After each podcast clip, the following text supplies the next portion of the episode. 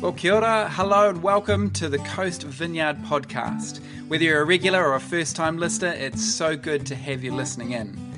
We hope and pray that wherever you may find yourself at today, that the message that you're about to hear would be helpful for your journey of faith. So, without further ado, let's get into this week's message.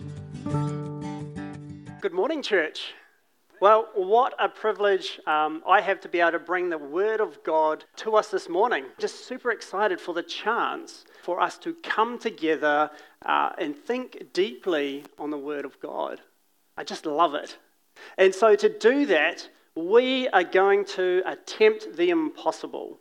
You see, my normal uh, preaching style is to take a portion of Scripture, uh, normally a couple of verses, perhaps even a uh, a whole chapter and just sit in the text. You right? Just give that piece of scripture uh, some time to breathe. Uh, today, um, that portion of scripture just happens to be four chapters long. Uh, uh, so now, obviously, with four chapters to cover, we are only going to uh, get an overview. Uh, there will be times where we'll be able to slow down a little bit. Uh, but for the most part, we're going to get, or we're going to cover the overarching uh, life and theme of a very interesting character in the Bible. This morning, I want to look at the life of Samson. So, if you haven't heard of his story before, you're in for a treat. And if you have, well, I'm hoping that you'll have lots to think deeply on as we look at Samson's life this morning.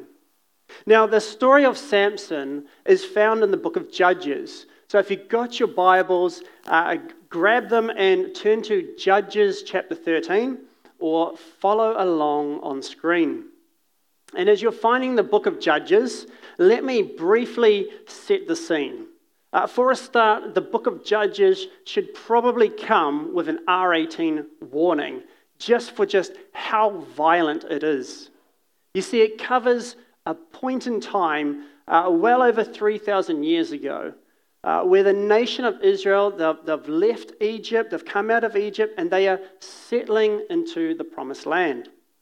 But as their leaders die off, Israel forgets about God and they start worshipping false gods. And when they do that, their society becomes more and more godless.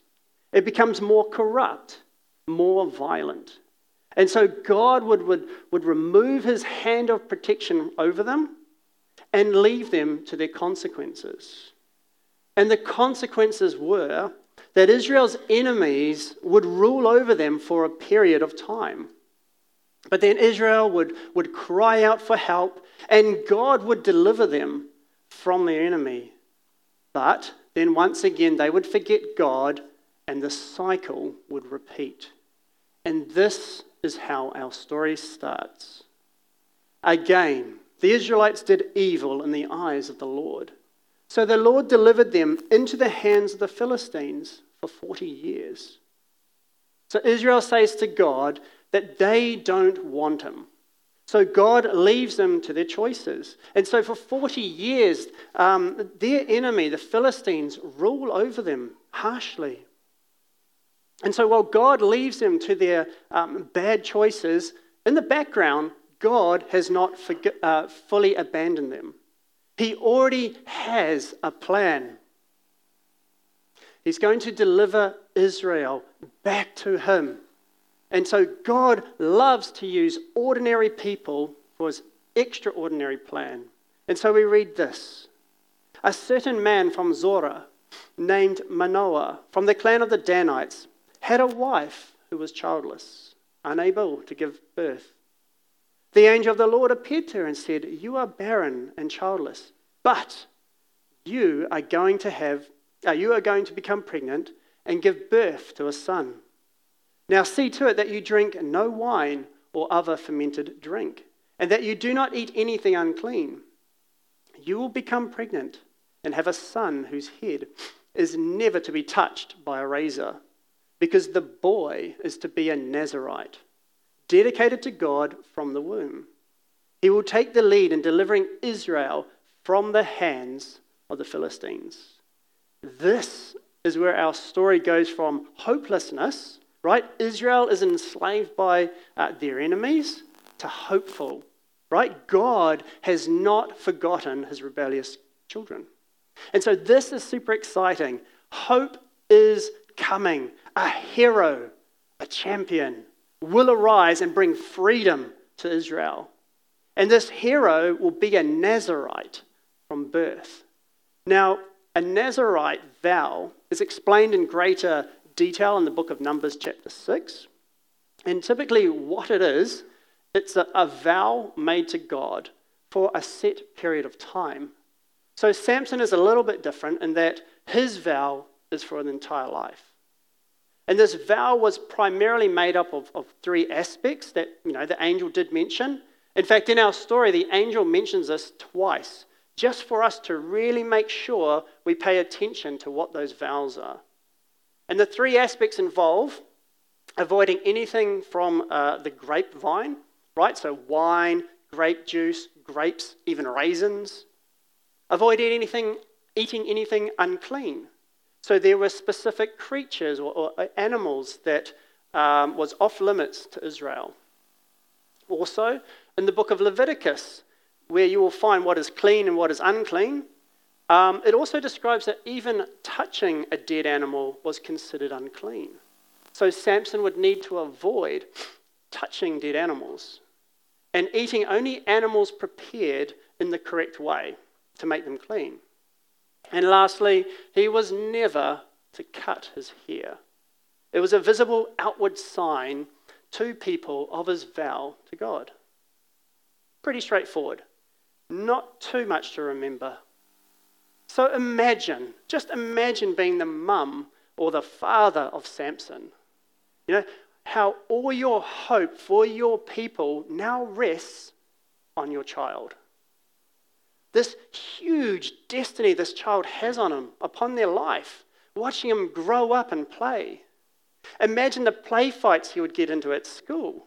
How would you parent that? I mean, he's just practicing, you know? He's getting ready to bring the fight to God's people. Oh, sorry, to God's enemy. And so you would watch this boy grow, holding on to that promise that the angel spoke over uh, your child. And every day you would diligently make sure he kept his vow, right? No raisins in a school lunchbox. You'd keep him away from anything unclean. So, dead animals he couldn't touch.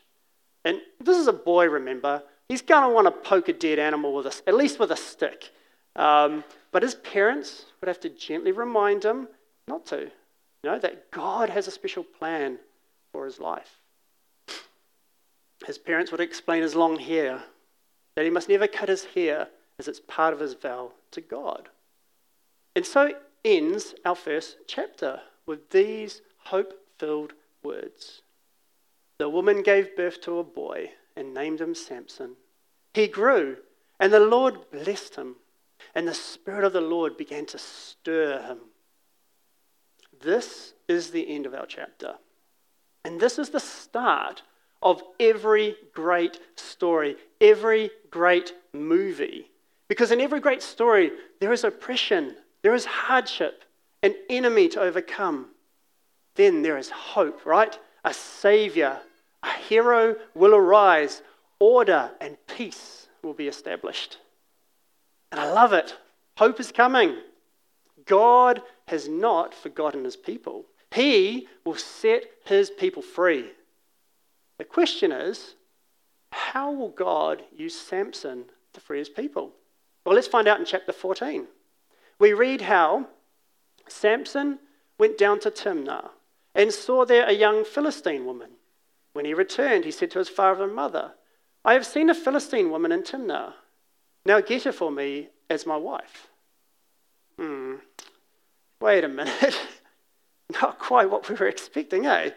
Um, I mean, the promise that the angel had over Samson's life was that he would deliver Israel from their enemies, not marry them, not become like them. Like, where's the battle? And notably, his parents are a little bit upset. They say this His father and mother replied, Isn't there an acceptable woman among your relatives or among our own people? Must you go to the uncircumcised Philistines to get a wife? Basically, they too are confused and are really saying to Samson that this girl, she doesn't love God. She worships a false God. This girl belongs to the people who are currently crushing us. Marriage to this girl is not going to end well. But our hero Samson doesn't care. He's smitten by her beauty, and so his parents relent. And it's on the journey down to organize his upcoming wedding that we finally get a hint of how powerful Samson's strength is. When he is ambushed by a lion, the lion has no chance. With the Bible describe how with his bare hands he just tears this thing apart. Like he just destroys this lion. And so, yes, we see a glimpse of uh, God's power coursing through his veins. But we also start to see more of his weakness. It says uh, how sometime later, Samson goes past that dead, rotting lion and discovers a swarm of bees have taken up residence in the shade of the carcass. And so he takes some of the honey and eats it. But he doesn't tell his parents about where he got the honey from. Why? Because he knows that this is going against his vow. The lion is unclean. He's supposed to avoid touching it, let alone eating anything from it. The cracks in our hero are starting to show. And if things were not already confusing as to where Samson's allegiances lie, what's quite troubling is the town uh, his wife to be is from, Timnah. It's a, ter- it's a town surrounded by vineyards, so grapes the very thing Samson is supposed to avoid. That's what this town is famous for. It's like if a person was trying to uh, break their gambling habit, you wouldn't recommend they move to Vegas. That would just be unwise. And yet, here's Samson throwing a party in Timnah, surrounded by vineyards, and it gets worse. In Judges 14:10, we read how Samson made a feast there. And while that word feast there strongly implies alcohol, banquet, to drink, so it's not said, but it's strongly implied that Ah, Samson isn't really taking his vow of avoiding the fruit of the vine seriously. So, our story continues at this wedding celebration. And during the celebration, Samson proposes a bet to some of the men at his wedding. And basically, he says, If you can correctly answer my riddle, I'll give you 30 new sets of clothes. Of course, if I win, you have to give me 30 sets of clothes. Samson's guests agree to the terms, and Samson, he's basically rubbing his hands in anticipation. Like he is going to get rich off these guys. He's got a really good riddle. But his guests don't want to be made fools of, and so they put pressure on Samson's bride. And you know it's an out of control drunken party when the guests say to the bride, Coax your husband into explaining the riddle for us, or we will burn you and your father's household to death. I would suspect the guests are a little bit intoxicated with comments like that. Terrified. Samson's bride, of course, sides with her people and her culture and she does eventually coax the answer of the riddle out of Samson. She then, of course, tells the answer to her guest to avoid, you know, the whole being burned part. Then, in a rage, Samson storms off from the party. He goes down the road, not to the warehouse, not to Hallenstein's to pick up 30 t shirts. Nah, he goes to another Philistine town and murders 30 guys, stealing their clothes, and then angrily gives it to the guests he lost his bet with. There ends chapter 14. Um, we're kind of left a little bit unsure, eh, how to feel, right? Like, I guess kind of killing 30 guys is kind of on the right trajectory. Um, but it wasn't done on the battlefront. It wasn't done in war. He wasn't leading an army to victory. No, he just straight up murders 30 guys for their clothes. And he does this while trying to marry his enemy. The hope we had for this guy of setting Israel free, it's, oh, it's looking a little bit dicey. Hopefully, chapter 15, maybe that's where we will see things turn around for good. So, chapter 15 starts with Samson's anger cooling down, so you know, it's a promising sign. And he goes back to see his bride. However, his father in law says this I was so sure you hated her, he said, that I gave her to your companion. Isn't her younger sister more attractive? Take her instead. Samson said to them, This time, I have a right to get even with the Philistines. I will really harm them.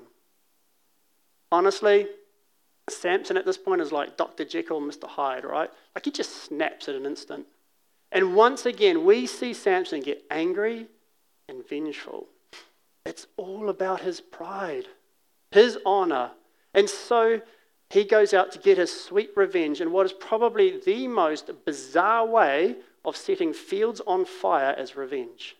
He goes out and he catches 300 foxes, ties them in pairs together at their tails, and then ties a flaming torch to that end of their tails. So as they run to try and escape from each other and the flames, they set fire to all the wheat fields, vineyards, and olive groves of the Philistines.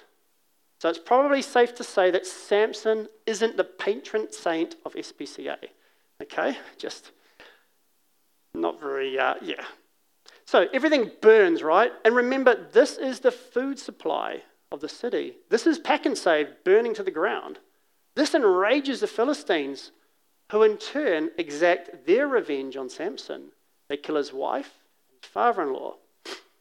And as violence begets violence, Samson once again vows revenge. Samson said to them, Since you have acted like this, I swear I won't stop until I get my revenge on you. He attacked them viciously and slaughtered many of them. Um, did I mention at the start of this message how brutal this period of time was? Yeah, you're sort of starting to get a feel for it, eh? So now, of course, the Philistines, again, now they want revenge. So they track Samson down to a cave in the region of Judah. Now, the tribe of Judah want to avoid a full scale war with their rulers, the Philistines. So 3,000 men from the tribe of Judah arrive at Samson's cave worried. They don't want a war with the Philistines, but neither do they want a war with Samson. Uh, he is a fellow Israelite. However, it does reveal just how feared this guy Samson was that they sent 3,000 men just to capture one man. Let that sink in. Samson, he then cuts a deal with the men of Judah, saying that if they promise not to kill him, then he'll let them tie him up and hand him over to the Philistines. And you can just about hear that like audible sigh that it would have come from these men. They feared a war. So when Samson gives up, the tension in the atmosphere would have quickly dissipated. But then we read this. So they bound him with two new ropes and led him up from the rock. And as he, as he approached Lehi, the Philistines came upon him, shouting. And the Spirit of the Lord came powerfully upon him. The ropes on his arms became like charred flax, and the bindings dropped from his hands. Finally, a battle against the enemies of God. All Samson needs is a weapon. So, what does he grab? Does he grab a weapon from one of the 3,000 soldiers from Judah? Nah. Does he grab a rock from the cave he was just in? Nope. Does he grab a branch and use it like a club? Nah he decides on another novel solution. Finding a fresh jawbone of a donkey, he grabbed it and struck down a thousand men with it. So Samson lays into his enemies with a donkey's jawbone. But once again, this is problematic. The text says that it was a fresh jawbone. it's still rotting, it's unclean. He's not supposed to touch things like that because of his vow to God. Like I just mentioned, there were other weapons he could have utilized. Why the jawbone of a rotting donkey carcass? Our hero is he's all over the show. Yeah, he's finally attacking an army rather than robbing and murdering civilians. So we are kind of headed in the right direction, but he really doesn't think much of his vows. And so chapter 15 comes to an end. And it's still a story centering around Samson's anger, vengeance, and rage, isn't it?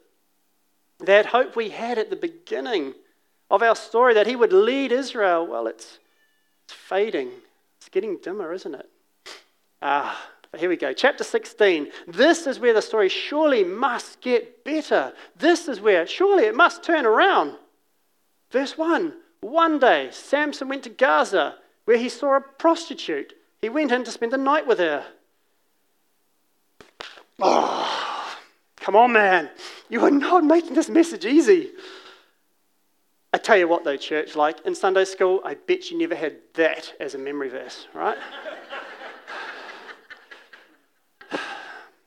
Look, in all seriousness, this is not good, right? This does not honor God in any way. He's not loving God and protecting women, he's ignoring God while using women. And if you haven't worked it out yet, the Bible simply reveals um, people for how they really are.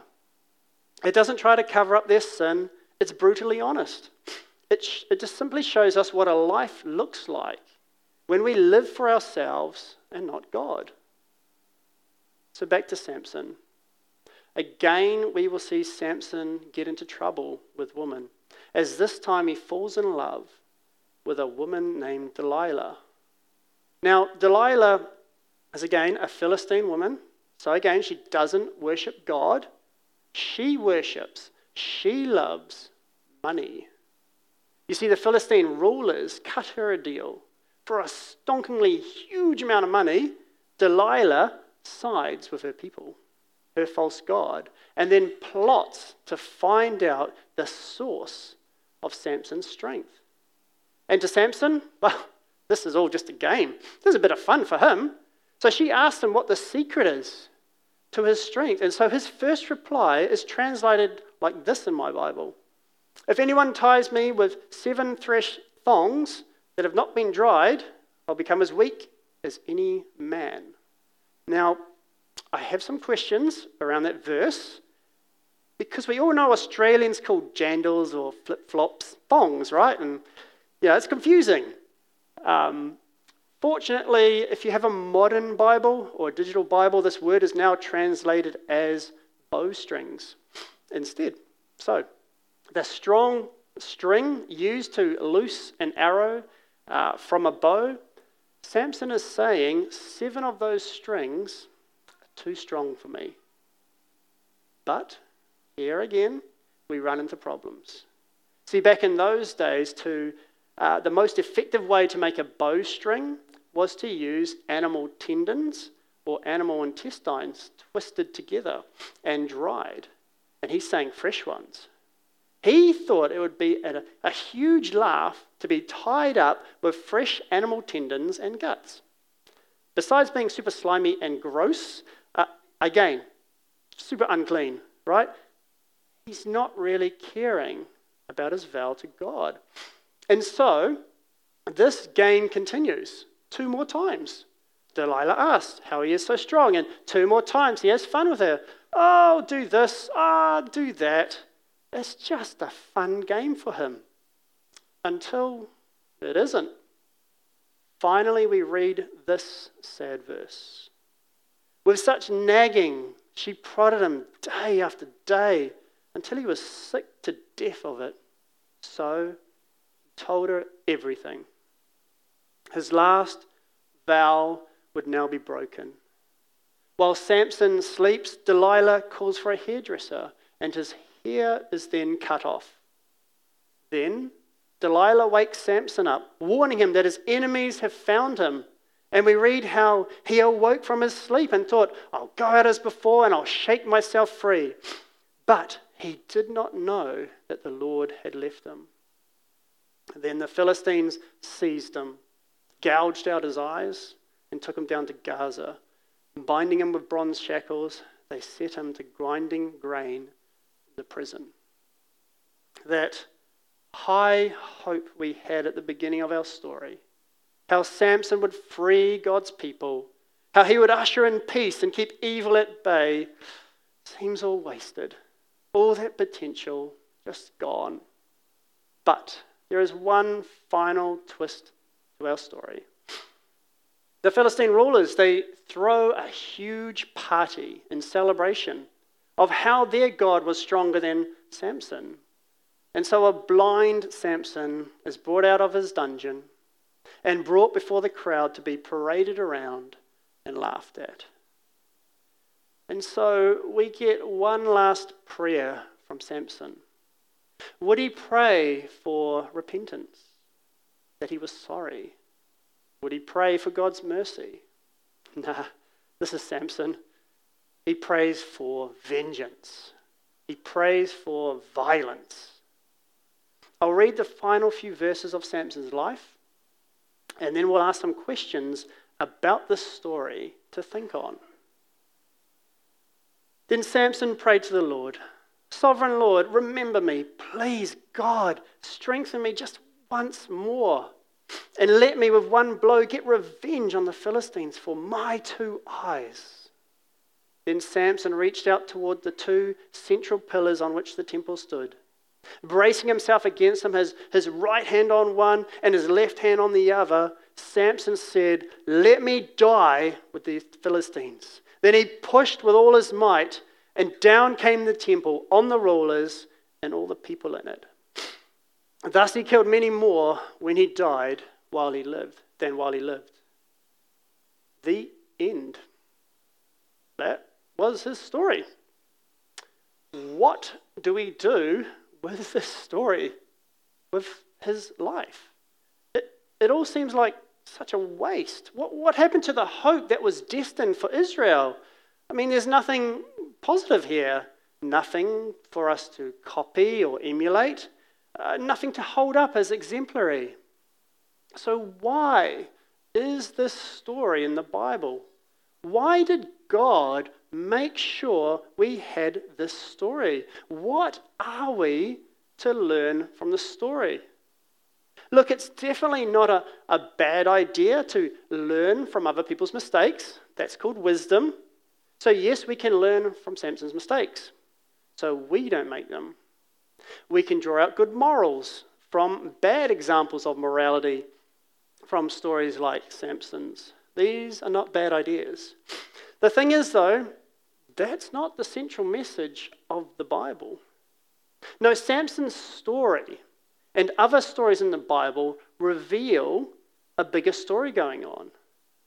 You see, Samson's story, well, it's my story. It's your story. It's humanity's story. You see, in Genesis, God created and blessed our first parents, Adam and Eve. He gave them His Spirit, He gave them His love, purpose, freedom, and the mandate to lovingly rule over His creation. But how did Adam and Eve respond to God? How has every other human being uh, responded to God ever since? Like Samson, we have all turned away from God and His promises. Like Samson, we've all uh, sought our own glory and like Samson, we have all sought our own good apart from God. We take God's good gifts, and instead of using them to love God and to love others, use them selfishly. We use them for our own good, our own evil desires. And like Samson's actions, our actions then hurt others around us our friends, family, co workers, all get hurt at some point because of our self centeredness. You see, the story of Samson is really a mirror. We read it and we see ourselves in Samson's shoes. We read how the story of Samson, we read the story of Samson, and we should feel sad not only for Samson, but for us too. We see our own fractured, broken lives reflected in the pages of Samson's story. And here's the thing, church we are now at the lowest of low points in our collective story. This realization that we are Samson, that Samson's story reflects humanity's story. This is the darkest hour. This is the most hopeless part. But in every great story, every great movie, when all hope seems lost, when defeat seems inevitable, who should arrive in the nick of time? A hero. We need a hero. Who is the hero of this story? Because clearly it is not Samson, it's Jesus. Jesus is the hero, not Samson, not me, not you, Jesus. You see, the Bible has the simplest plot ever. The Bible always points us to Jesus and why we need him.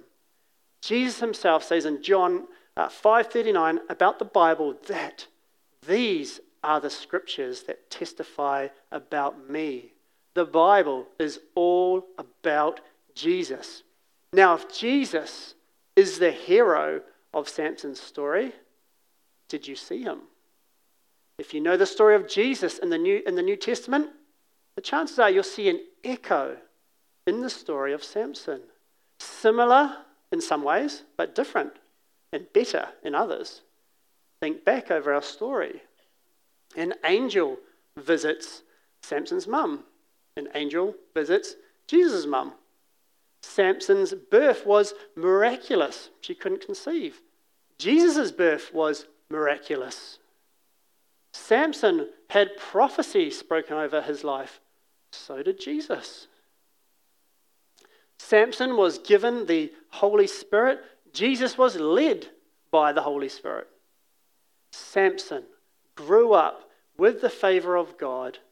Jesus grew up with the favor of God and man. You see, Jesus can identify with our broken story, but his story is better. This is where the story gets better. This is where the true hope lies in Samson's story, where the true hope lies in our story. You see, Samson, he selfishly served himself, but Jesus came to humbly serve others. Samson used and abused woman for his own gratification, but Jesus came and restored the dignity, value, and worth of all women. Samson disobeyed his parents, but Jesus loved and cared and obeyed his parents. Samson repeatedly broke his vows to God, but Jesus kept every single law of God. Samson sought revenge on his enemies, but Jesus came to bring peace to his enemies. And lastly, Samson stretched out his arms to kill his enemies, dying with them. But Jesus stretched out his arms, lovingly dying for his enemies, dying in place of his enemies. Church, Jesus is the better Samson. Jesus is the true hero. You know, we need to celebrate this. We need to just you know, this is why we have come. It's all about Jesus.